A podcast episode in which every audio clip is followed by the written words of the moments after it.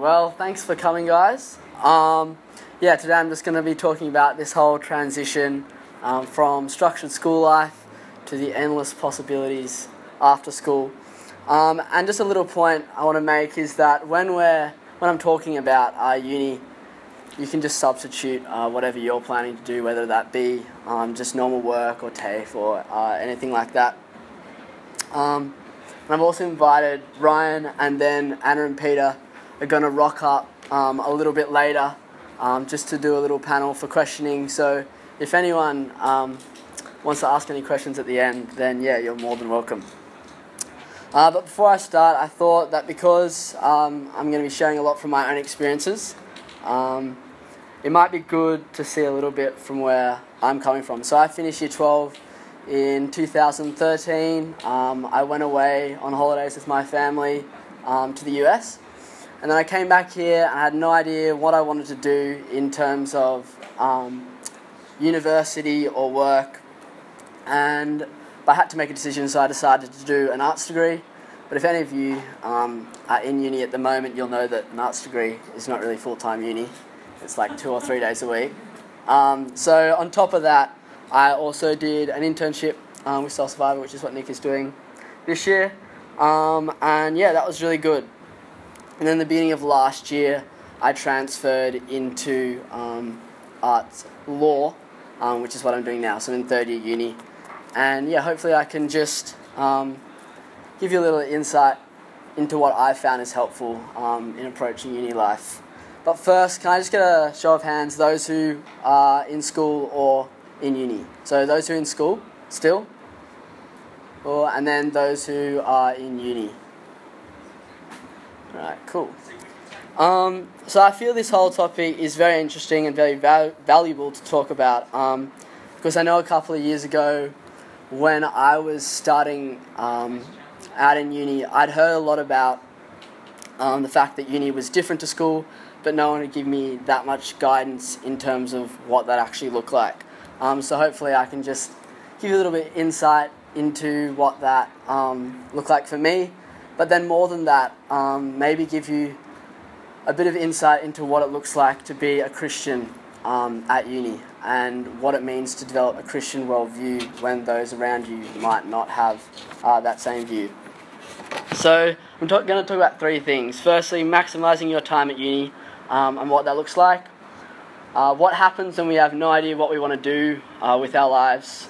And I want to look at what it means to develop, yeah, that Christian worldview um, at uni.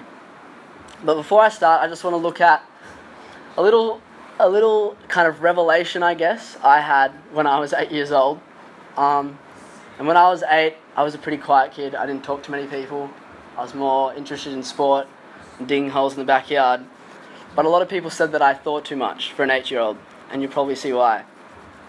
Um, one time I came up to my dad with a deeply concerned look on my face, and I said, The world just goes down here from here, doesn't it, Dad?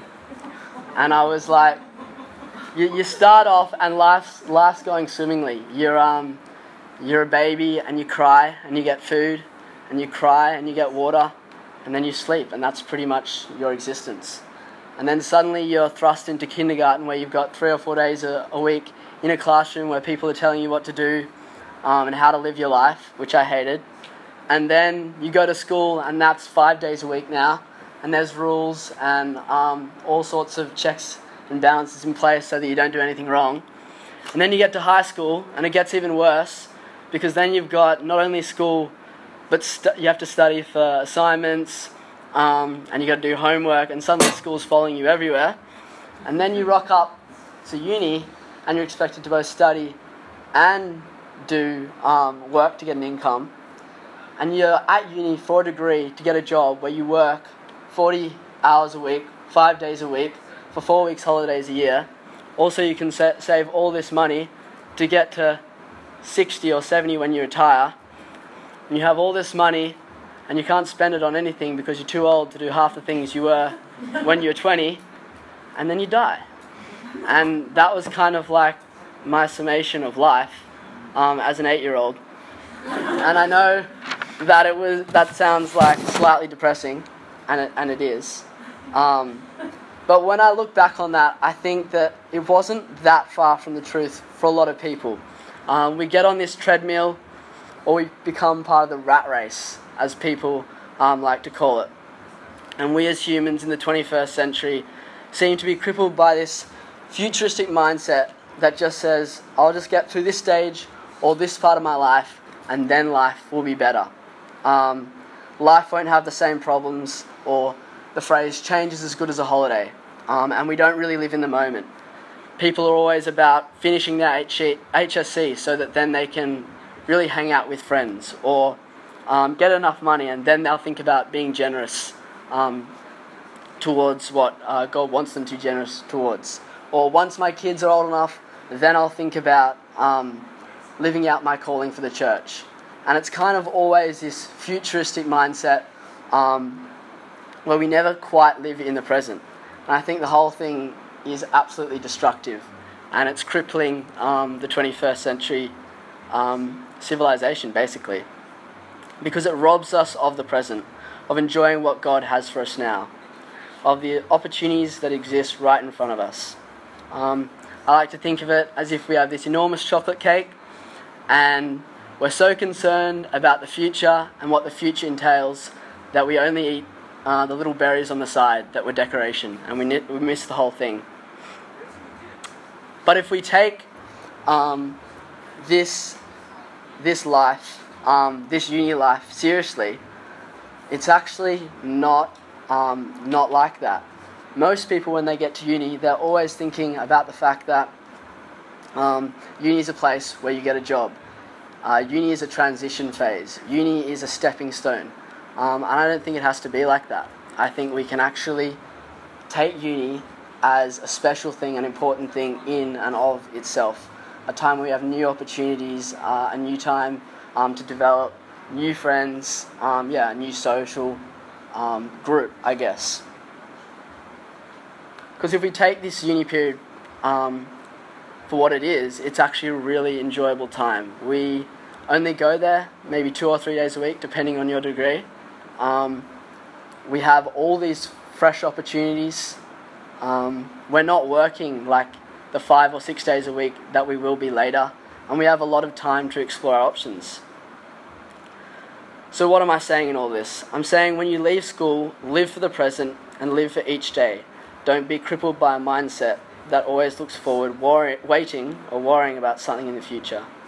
Jesus said pretty clearly in Matthew's Gospel Do not worry about tomorrow, for tomorrow will take care of itself. Each day has enough trouble of its own. Instead, consider Psalm 118:24, which says, "This is the day that the Lord has made. Let us rejoice and be glad in it." Uh, and in uni, no one except for maybe an overprotective mum, uh, is going to tell you how to live your life. It's up to you to adopt a mindset that really takes each day um, and lives fully in the moment. There will be no immediate punishment um, for not doing assignments, for not turning up to uni, um, for not getting out of bed, or for missing a chance to engage in the world around you. It's all up to you and the perspective that you take. You can kind of scrape through this period in your life, um, take it really easy, um, and kind of wait for, for a time when you're doing a job that you enjoy. Or you can really take life by the horns now um, and be intentional about prioritizing um, what is important to you. Um, but let me warn you from experience, it will be easier not to do this. Uh, it'll be easier to relax, easier to be comfortable, easier to dismiss opportunities. It's in our nature not to push ourselves. Um, it's what happens, I think, when our survival instinct um, begins to kill the life inside of us. In Ephesians 5:15 to 16 it says, "Be very careful then how you live, not as unwise but as wise, making the most of every opportunity because the days are evil." Uh, what the Bible is saying is it's saying be intentional, maximize the opportunities now, um, but don't expect this to be easy because the world is fallen. So that's kind of point number one: uh, is live in the present um, and don't wait for something in the future because what is most important is now. And be intentional about adopting a positive mindset um, and be self motivated because no one's going to motivate you for you. So, the second thing that I want to look at is that question of what am I going to do with my life? And this is a question that I face time and time again um, in that kind of first year out of, out of school. And I think the first thing to recognize is that whatever decision you make straight out of school, it will not define your life. Um, the idea that we make a decision after school about what to do with our lives and that kind of defines the next 60 years of our life is outdated. Um, that's, that's not what the 21st century is about. We all know those statistics that say that, you know, we, we'll do 15 to 20 jobs during our, our life, um, or the fact that um, in 50 years' time, half the jobs that are around today won't exist. Um, so, importantly, um, though, if we're, if we're taking this mindset of, you know, this is just going to define our life in the next 60 years, then we, we actually rob God of having control over our lives, um, of letting Him be the leader, um, and of letting Him guide us. Sometimes I think God places us in that area of uncertainty um, so that we have to rely on Him and to really trust Him with our lives. In Luke 12, it says, Then Jesus said to his disciples, Therefore I tell you, do not worry about your life, what you'll eat, or about your body, what you'll wear, for life is more than food, and the body more than clothes. Consider the ravens. They do not sow or reap, they have no storeroom or barn, yet God feeds them. And how much more valuable you are than the birds. And I think importantly, we need to we need to know and believe that God has what's best for us um, when we give our lives to Him, when we give our futures to Him, when we give um, our career options to Him. He is the one that commands our destiny. Um, it's not us. But in saying that, I don't believe that God will always write a message like big in the sky about what to do with your life um, or what next your, what next step um, you should take after school. And I think this is where it gets harder and tricky because I've come to a place, and I know a lot of other people come to a place where they, they do give over their careers and their lives to God, um, but then they're stuck because nothing jumps out at them. Um, God doesn't seem to write um, a personalized letter with a signature on it detailing our life plan. It just doesn't seem to happen that way. But I personally believe that sometimes in life there is no right or wrong decision but it may be wrong to make no decision at all. Um, as the famous saying goes, a ship in the harbour is safe, but that is not what ships are built for. Um, and taking that analogy one step further, if a ship does not hoist its sail, it will go nowhere, um, good or bad. If the captain of that ship chooses to hoist that sail um, and let the wind have a chance to blow it in a, in a certain direction, then it will move um, it will go somewhere. And it's the same with us. Sometimes once we take a step in a certain direction, um, and we get when we get the ball rolling, so to speak, then is then that God chooses to use us. But we need to give him the chance in the first place. It is unlikely he will use someone that is standing still, or at least that's that's been my experience. Um, so for me, as I said, when I got out of school, I didn't really know what I wanted to do. Um, I kind of was really scared of making the wrong decision uh, before God. And, and it came to a point where I just had to go, you know what, I'm going to make a decision. I'm going to do an arts degree, even if for me that didn't sound like the perfect option. Um, but I've seen that in making that initial decision, um, things have come out of that. God has narrowed down uh, what He wants for my life. Um, I've seen kind of opportunities come out of that. And like I did the in- internship with Soul Survivor, and I felt like that itself was just a product of me starting to think about um, what I wanted to do for the next couple of years. But it was about me making that first decision um, and, and giving God access uh, to work in my life. In saying what I've said about making a decision, is still useful or helpful to have some sort of guidance on what each individual should pursue. Once we have the right mindset of committing our future to God and actively pursuing that, uh, it's still helpful then to consider who we are and what we have to offer the world. And an awesome guy um, who talks about this is Ralph Waldo Emerson, which I reckon is just a sick name, um, besides anything. But he says, insist on yourself, never imitate. Your own gift you can present every moment um, with the cumulative force of a whole life's cultivation, but the adopted talent of another you have only an extemporaneous half possession. That which each can do best, none but his Maker can teach him. And I know it's a bit wordy, so I'll say it again. Insist on yourself. Never imitate. Your own gift you can present every moment with the cumulative force of a whole life's cultivation, but the adopted talent of another you have only an extemporaneous half possession. That which each can do best, none but his Maker can teach him. And what's he saying? He's saying, You are your own person. No one can do your life better than you. In all that you do, be you. Um, it might sound obvious, but I think it's quite powerful. So, when figuring out what to do in this next season of life, we need to first figure out who we are, what are our giftings, um, or as some people say, what makes us tick, uh, and then glorify our God and our Creator with those giftings and with who He has created us to be. But how do we glorify God with our giftings? And what does that look like? Well, the answer, I think, can actually be uh, quite simple.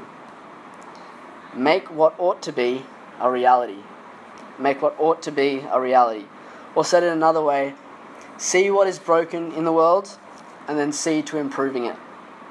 And Andy Stanley wrote, Visions are born in the soul of a man or woman who is consumed with the tension between what is and what could be.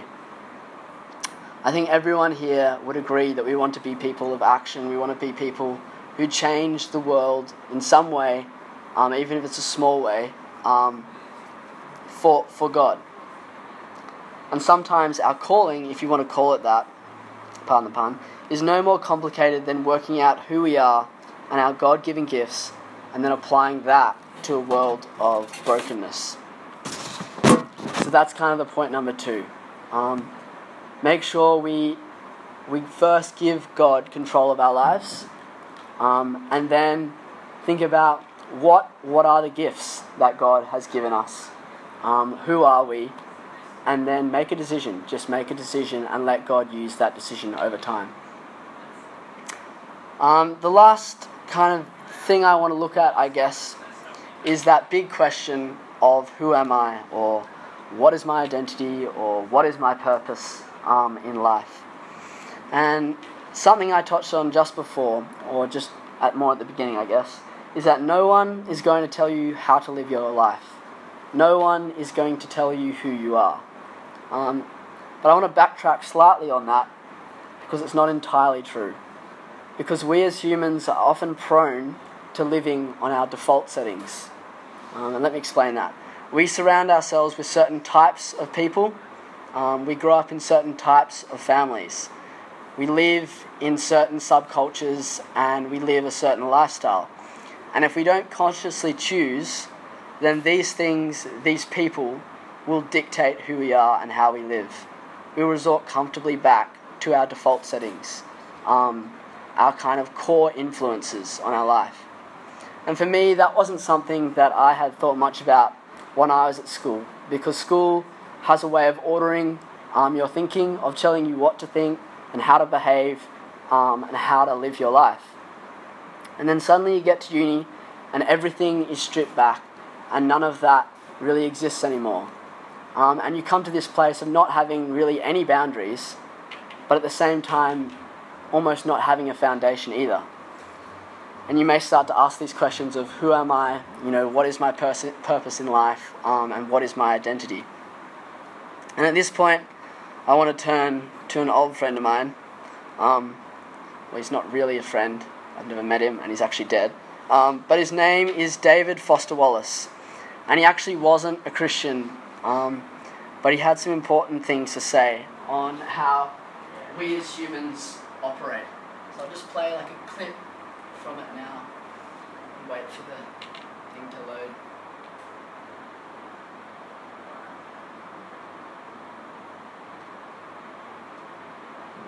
You get to consciously decide what has meaning and what doesn't. You get to decide what to worship. Because here's something else that's weird but true. In the day to day trenches of adult life, there is actually no such thing as atheism. There is no such thing as not worshiping. Everybody worships. The only choice we get is what to worship. And a compelling reason for maybe choosing some sort of God or spiritual type thing to worship, be it JC or Allah, be it Yahweh or the Wiccan mother goddess or the Four Noble Truths or some inviolable set of ethical principles, is that pretty much anything else you worship will eat you alive. If you worship money and things, if they are where you tap real meaning in life, then you will never have enough. Never feel you have enough. It's the truth. Worship your own body and beauty and sexual allure, and you will always feel ugly. And when time and age start showing, you will die a million deaths before they finally plant you. On one level, we all know this stuff already. It's been codified as myths, proverbs, cliches, epigrams, parables, the skeleton of every great story. The whole trick is keeping the truth up front in daily consciousness.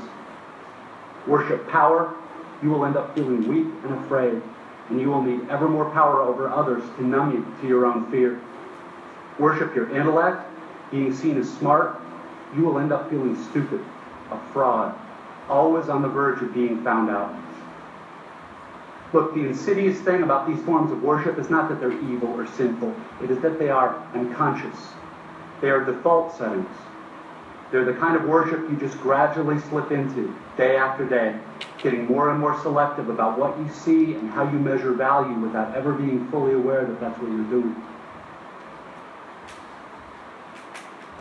So, I believe that guy is awesome, and I think if you have more time and you like what he says, then um, of course go and look at the whole video because it's all brilliant. Um, but something he looks at is this concept of um, worship, and you might think it's it's not quite worshiping um, if we if we kind of love sport or if we dedicate all our time um, to how we look or if we dedicate all our time um, to our social status. But what he's saying is that um, when we do this, we give all our attention to this thing. This thing takes number one priority um, and receives all our attention and respect. And that, that is worship. Um, that's what worship is. It's reverent honor towards something. And we do that. We, we, in our life, we place things as being number one in our lives.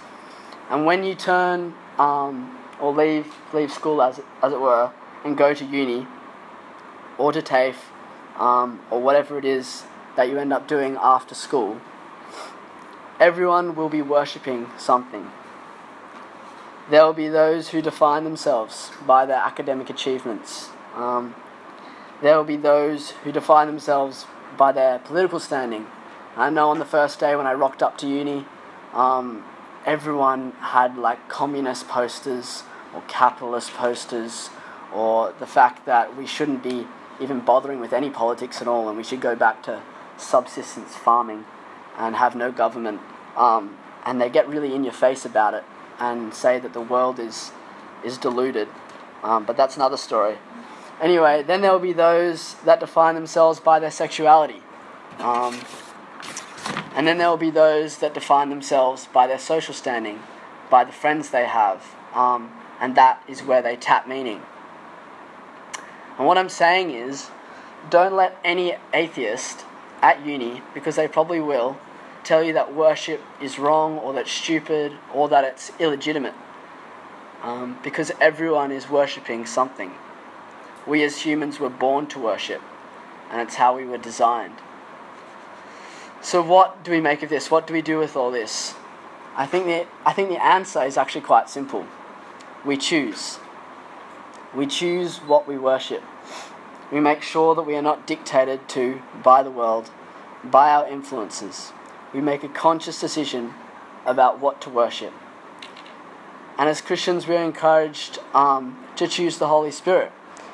In Romans, uh, there is that famous passage uh, in Romans 12 Do not conform to the patterns of this world, but be transformed by the renewing of your mind. And in a way, Paul is saying the very same thing that this guy and what I'm saying is don't live on your default setting um, or by what your friends think or by um, what your family tells you to think. These are the patterns of this world um, that we've made our default settings. To settings. Rather choose this day whom you will serve um, and let God's Holy Spirit further that process. And I think, or I believe anyway, that we as Christians um, have a leg up or a head start at uni or um, our workplace or TAFE or whatever it may be because we can answer that question um, of who do we worship, of um, who we actually are, what is our identity, by simply saying, I am a follower of Christ. He is deserving of my worship. Um, and another point to kind of add to that is that at school you may or may not have been prosecuted for your faith. Um, you may have been seen as boring, or you may have been seen as someone um, who didn't, the guy who didn't go out every Saturday night, Saturday night and get smashed, or the guy who didn't swear. I remember being the only guy who didn't swear in my soccer team. And one time they just yelled out at me, Why don't you swear? And I just was like, Well, I don't. Um, but when you go to uni, the assault on your faith will be completely different. Um, at a time when you will question your faith more than ever, actually, non Christians will intellectualize their disdain and their dislike for God. What do I mean by this? They will prove to you why God is not real. Uh, lecturers will openly ridicule the concept of a God as scientifically ridiculous. And how do we deal with this? What should our response look like? Well, firstly, we, rem- we need to remember that these same um, people, these, a- these atheists, are worshippers just like us. Uh, they are simply worshipping their intellect. And they are worshipping rational thought as the only one true thing that humans can rely on. And Paul said this would happen. Um, he said it in Romans. Chapter 1, verse 25 says, They exchanged the truth about God for a lie and worshipped and served created things rather than the Creator. Um, and that's exactly what's happened. He was spot on. In the 21st century, uh, the secular world has become, begun worshipping the things God created, like science, like intelligent design, like reason, like rational thought. These were created things. Um, and people have begun worshipping that rather than the Creator Himself. They've sub- substituted it for God. And we shouldn't be surprised when people try and attack us for our faith in God in this way. Um, the Bible t- says that we'll be prosecuted for our faith, but it's just different. Um, it's the same thing, just rejigged. But each of us has a choice to make still, a real choice. And at uni, there will be a hundred options available to you. Like I said, you can go to uni, and so many different avenues or ways of thinking will be presented. But God is still asking the same question He's saying, Choose this day whom you will serve. Um, and then it's up to us to actually stick by that choice. Sometimes it's easier to make that initial decision, even our minds right now. Um, that's, that can be a simple decision or a likable decision to make. Um, but if it's indeed God who we choose to serve, who we accept as our Lord and Saviour, then we need to ask God for the courage to be His witness and ambassadors in our university, in our workplace, um, and make that choice every single day of the week for the rest of our lives. Um, not just here or not just at a soul conference, um, but choose what we worship every day because every day you'll have a hundred influences on your life or more telling you what to worship. So that's the main point, I think, is that who you worship is a choice. It will always be a choice for you. Um, and everything, everyone is worshipping something. And the question is, who will you worship? So that's basically it. Um, that's kind of all I have to say. But I thought it'd be good um, just to have a time where Ryan um, and Peter could just field a couple of questions that any of you guys might have in terms of, um, yeah, uni or not even just uni. Like Ryan, um, he didn't actually, you didn't go to uni, did you? No, he didn't go to uni. Um, so even if you have questions about what life after school looks like in general, I thought it'd be good to have that perspective um, because it's obviously like just as legitimate, and so many people do that nowadays. Um, and yeah, just to ask any questions you have of him. And then Peter is in the middle of uni, um, just like I am. So yes, that's it. Um, but yeah, so I will um, pass around a couple of pieces of paper, and then if you guys want to write any questions, and then I'll collect them, and then we can we can get cracking.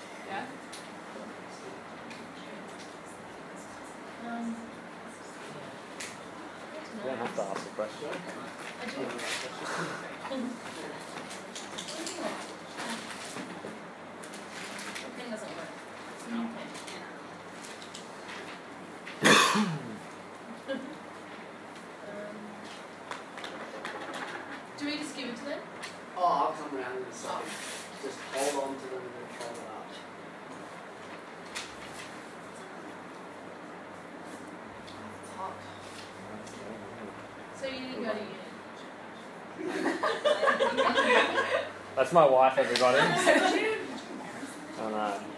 Feel Um, sorry, everyone feels sorry for me now. what was the degree you did? I did correspondence. So So, online. so So it wasn't. online. No, it wasn't real, that's right. Pretend. I'm like you, you got Like, three days a week especially and you're full Ramadan. time. No, I just wanted to clarify before I read the question. Good luck. I can pick the primary school teacher out. It's fine.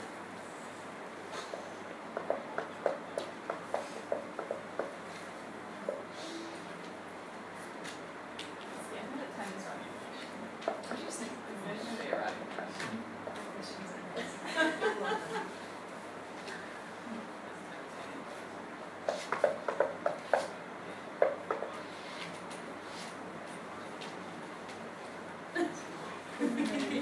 Call me. she came over here. Right. I'm coming around with the bucket of doom. Sorry, I'm married.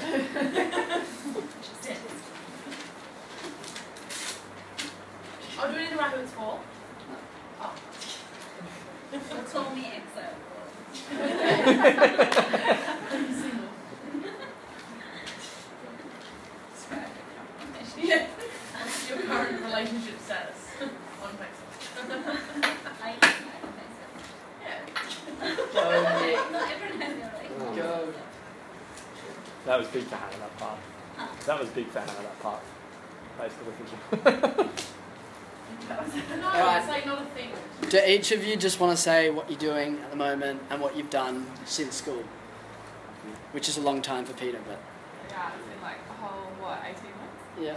Yeah. Um, so I finished school in 2014. I went to a Christian school on the Northern Beaches. Um, I did Call to Lead last year with Soul Survivor. Um, at the same time, I did part-time nursing, and then I worked three jobs. Now, I'm still working three jobs, and I'm um, done. I'm doing full-time uni, yeah, doing nursing at UTS. I finished school in 2006. I went to Oxford Falls Grammar School, which is a nice Christian school, up until 2000. So primary school, then high school at Forest High, which is a bit of a shock, but it was a public school, so it was very eye-opening. Um, year after that, I had a gap year where I just played golf and um, and worked part time. So like literally play golf. and, it was good. And then um, after that, I completed like an apprenticeship in golf. So I did be qualified to coach, um, play, and work in a pro shop and be able to run a business like that. So I did that for uh, three years. Um, and then after that, I played golf for three years. I just travelled, pretty much travelled the world in Australia and played golf. And then decided that I had a passion for teaching, so put that um, on the sideline and have been coaching. Well, I've been a golf golf coach and now fitness trainer as well for fitness training probably for three months and golf coach for three years. So, yeah. Sweet. Alrighty. First question. Do you find it hard? This one's at you, Ryan.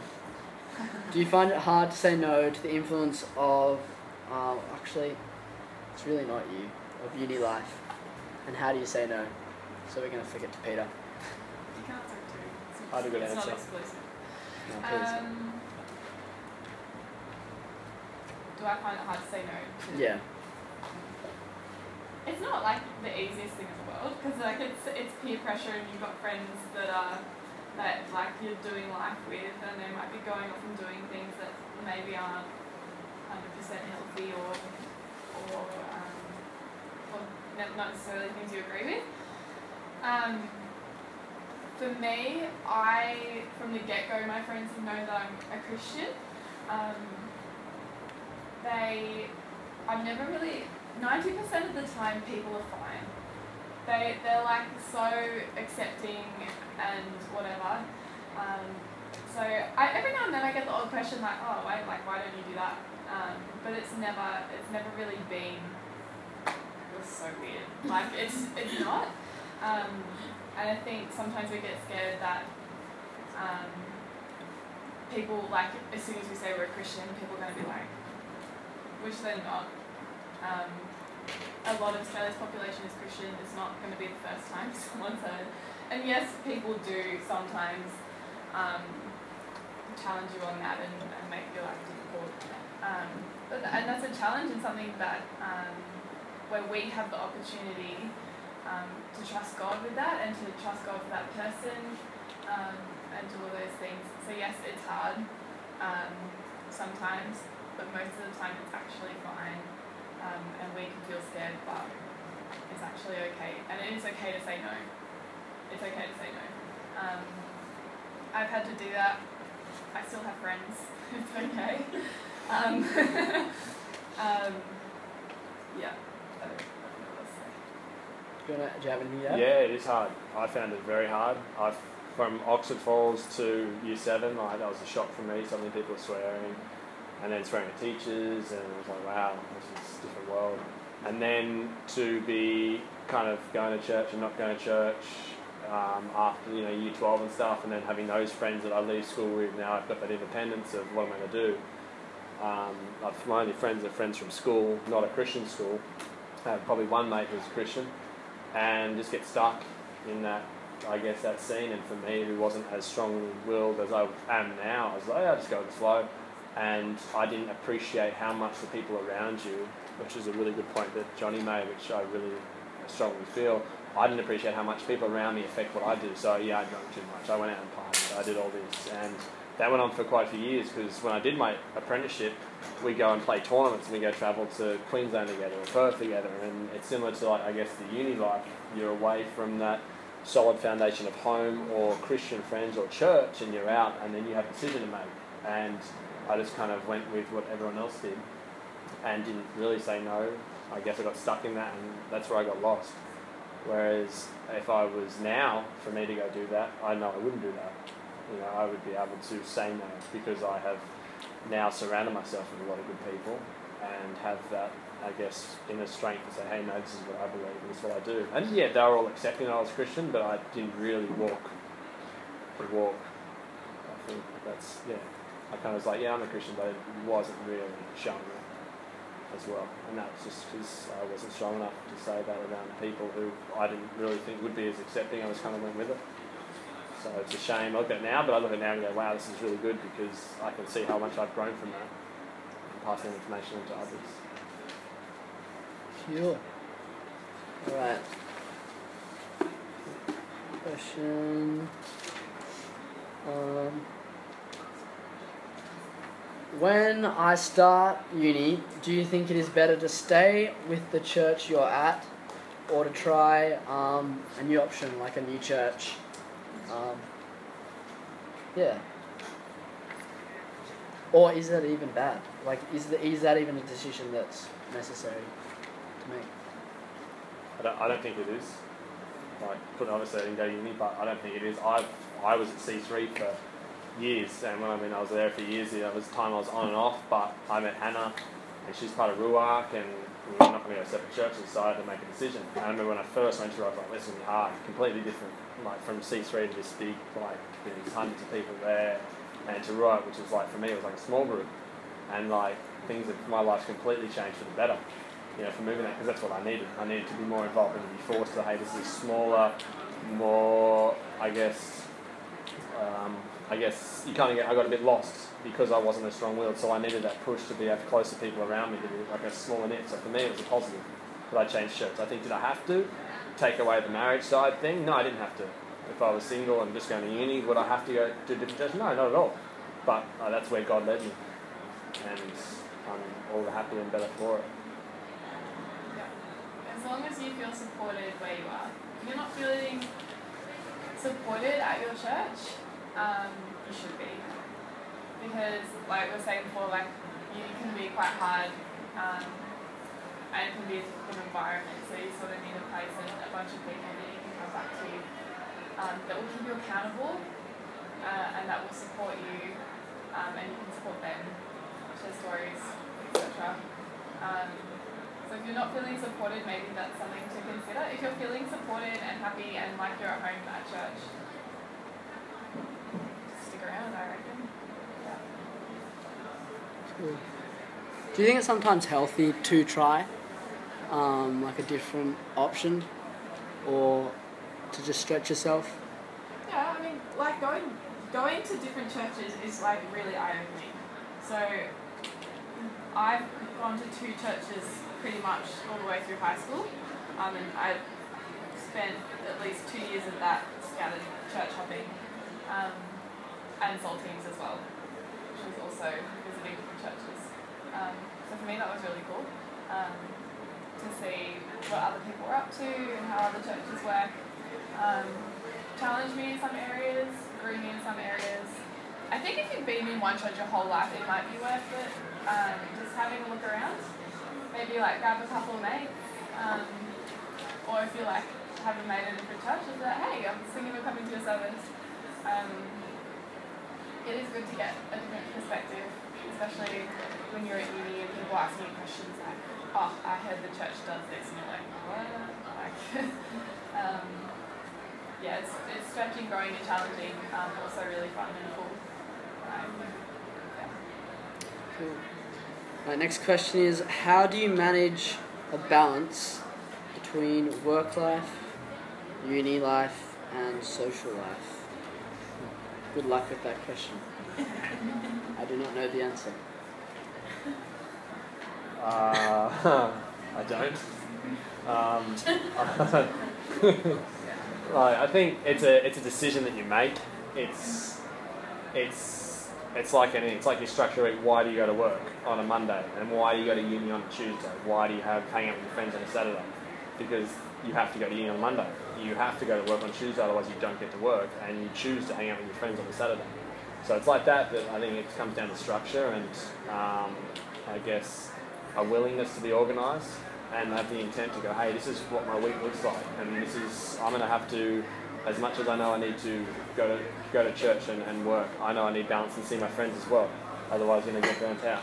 So it's things like that, and it's a matter of just being conscious about week to week, understanding that things do fluctuate and things have to be able to change in your week. But there, overall, you look at your week and go, have I had enough time with God? Have I had time to go to work? Well, yes, because Otherwise, you know, I ain't got no money to do anything else anyway. And then have I gone to uni? Yes, I've, I've satisfied that. So I think it's just a matter of being on top of planning and you know work out how much time you feel content with hanging out with friends. And you know, one week it might be twice, one it might be once. Who knows? But just I think the only way to be balanced is to be plan like be conscious of your planning and look at that. And you know your limits. You know what how you know how you function. So for me, for example, I like to be really busy, but I need to be careful. Um, and I am a people person, so I actually like need social interaction, or I just like struggle through life. Um, so I need to when I'm like crazy at uni and stuff, I need to sort of like block out my times with God. Nothing touches that time. And if I know something's coming up during that week, it gives me something to look forward to. Um, but I need to be organised so that I can do that event or, or whatever. Um, but I am someone that needs to have social times in my world, otherwise I crash. Um, and I know that about myself, so I make sure that I have time for that. Um, but obviously, if that is intruding on my uni assessments, that's not ideal. Um, so yeah, just know how you tick. Um, you guys know yourself best. Um, make sure you're spending time with God. Um.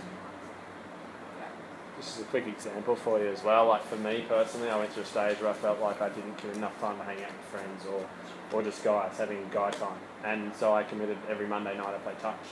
And since I've done that and hung out with guys on Monday night and just run for two hours, hour and a half that we do, like I've been now content. I've just noticed like for the last six months I've been more content with how my weeks are in terms of that part of my life is now fulfilled.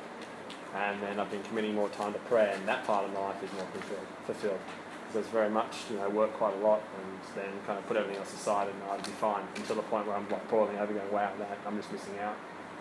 So as an example, like for me, I commit Monday nights to touch and then, you know, other times to other things. So Cool. This might be. When do we finish? Five? Got like seven minutes. Okay. Maybe second or third last question. What was the most difficult uh, thing about transitioning from school into uni or other, like for you, golf? Or was it smooth sailing?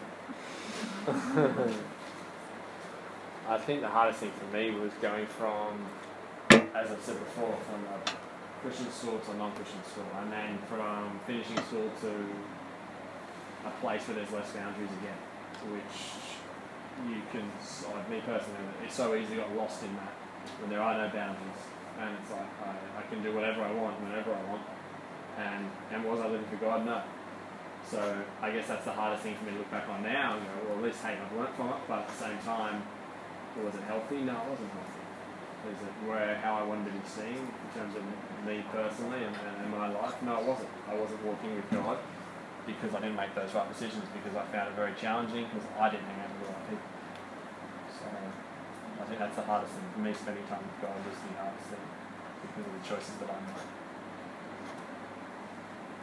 I for me, I went from a Christian school into uni.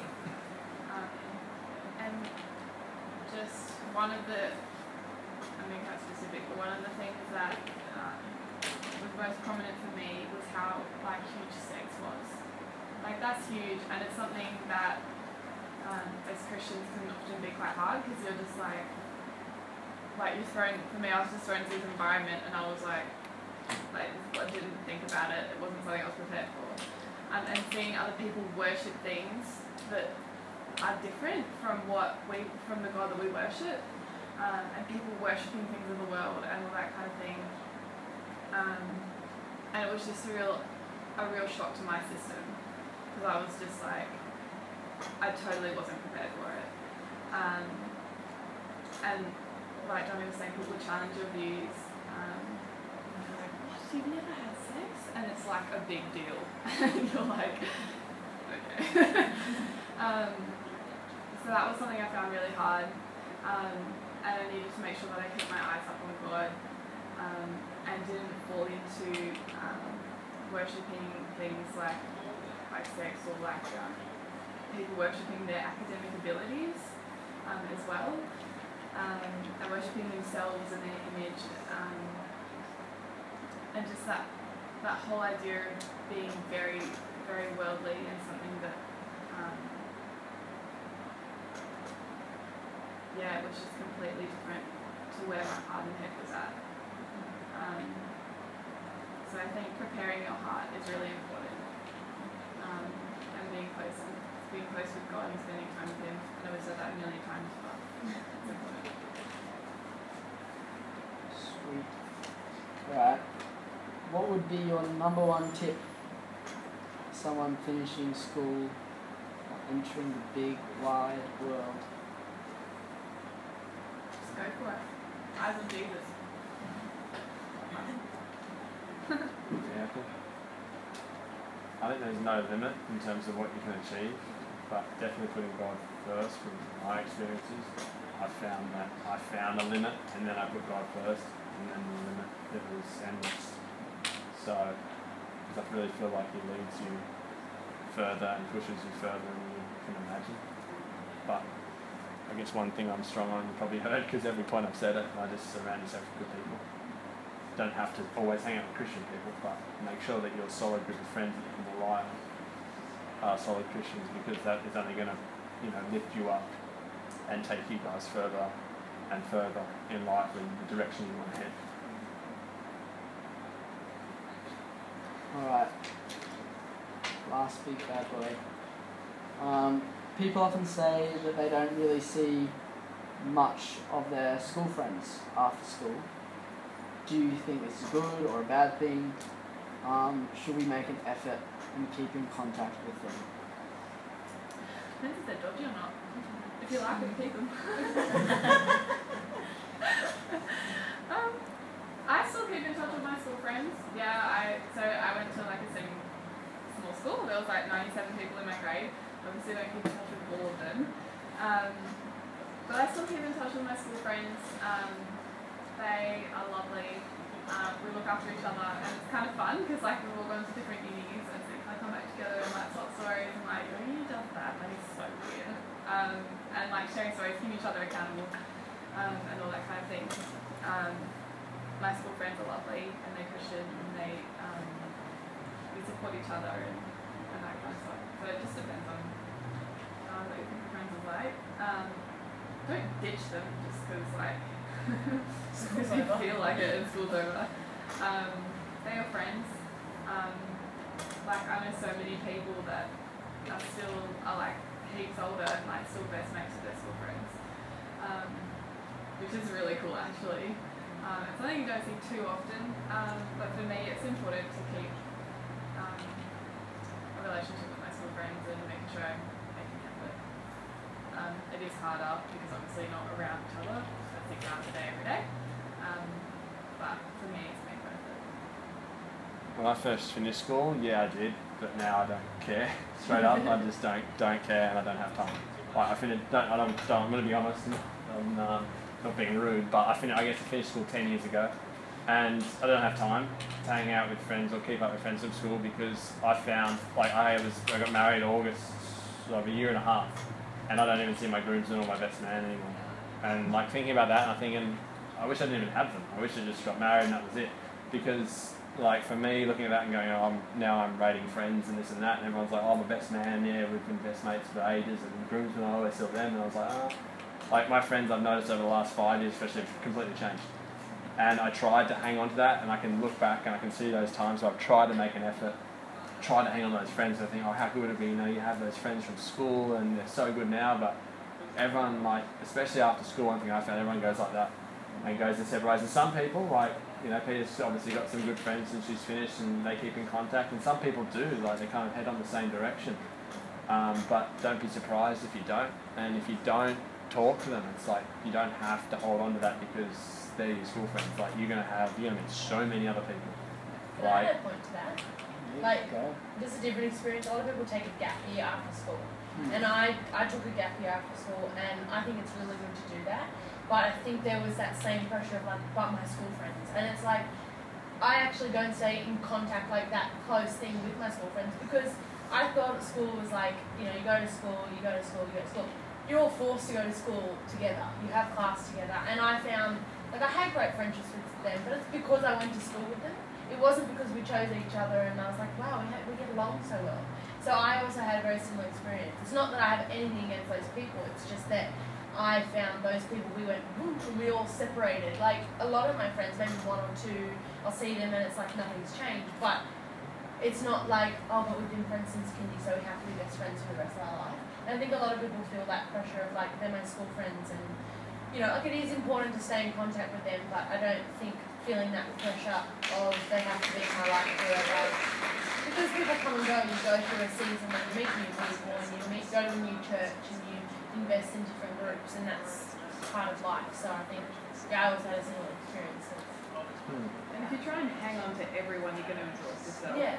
And you'll end up feeling quite lonely actually because you're hmm. not investing in the right relationships with the right people. Because, like I was saying, you know, this is with them.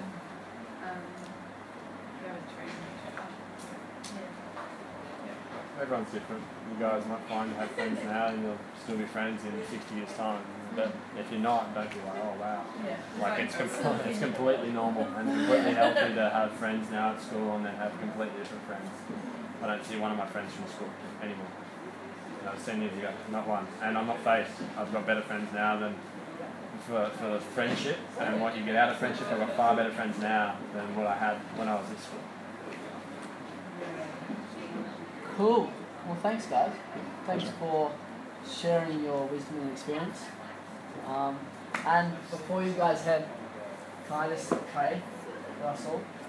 Um, so, Lord, I just thank you um, for each and every one of us uh, here, and thank you, um, yeah, that we can come to this conference um, and and learn more about you and be be around people um, who also um, want to be connected to you. And I pray that as we go out into our own lives, um, that you would give us courage to be your people, and that you would also just um, bless us with your Holy Spirit and guide us in the direction um, that you choose. Lord, Amen. Amen. Good work, Johnny.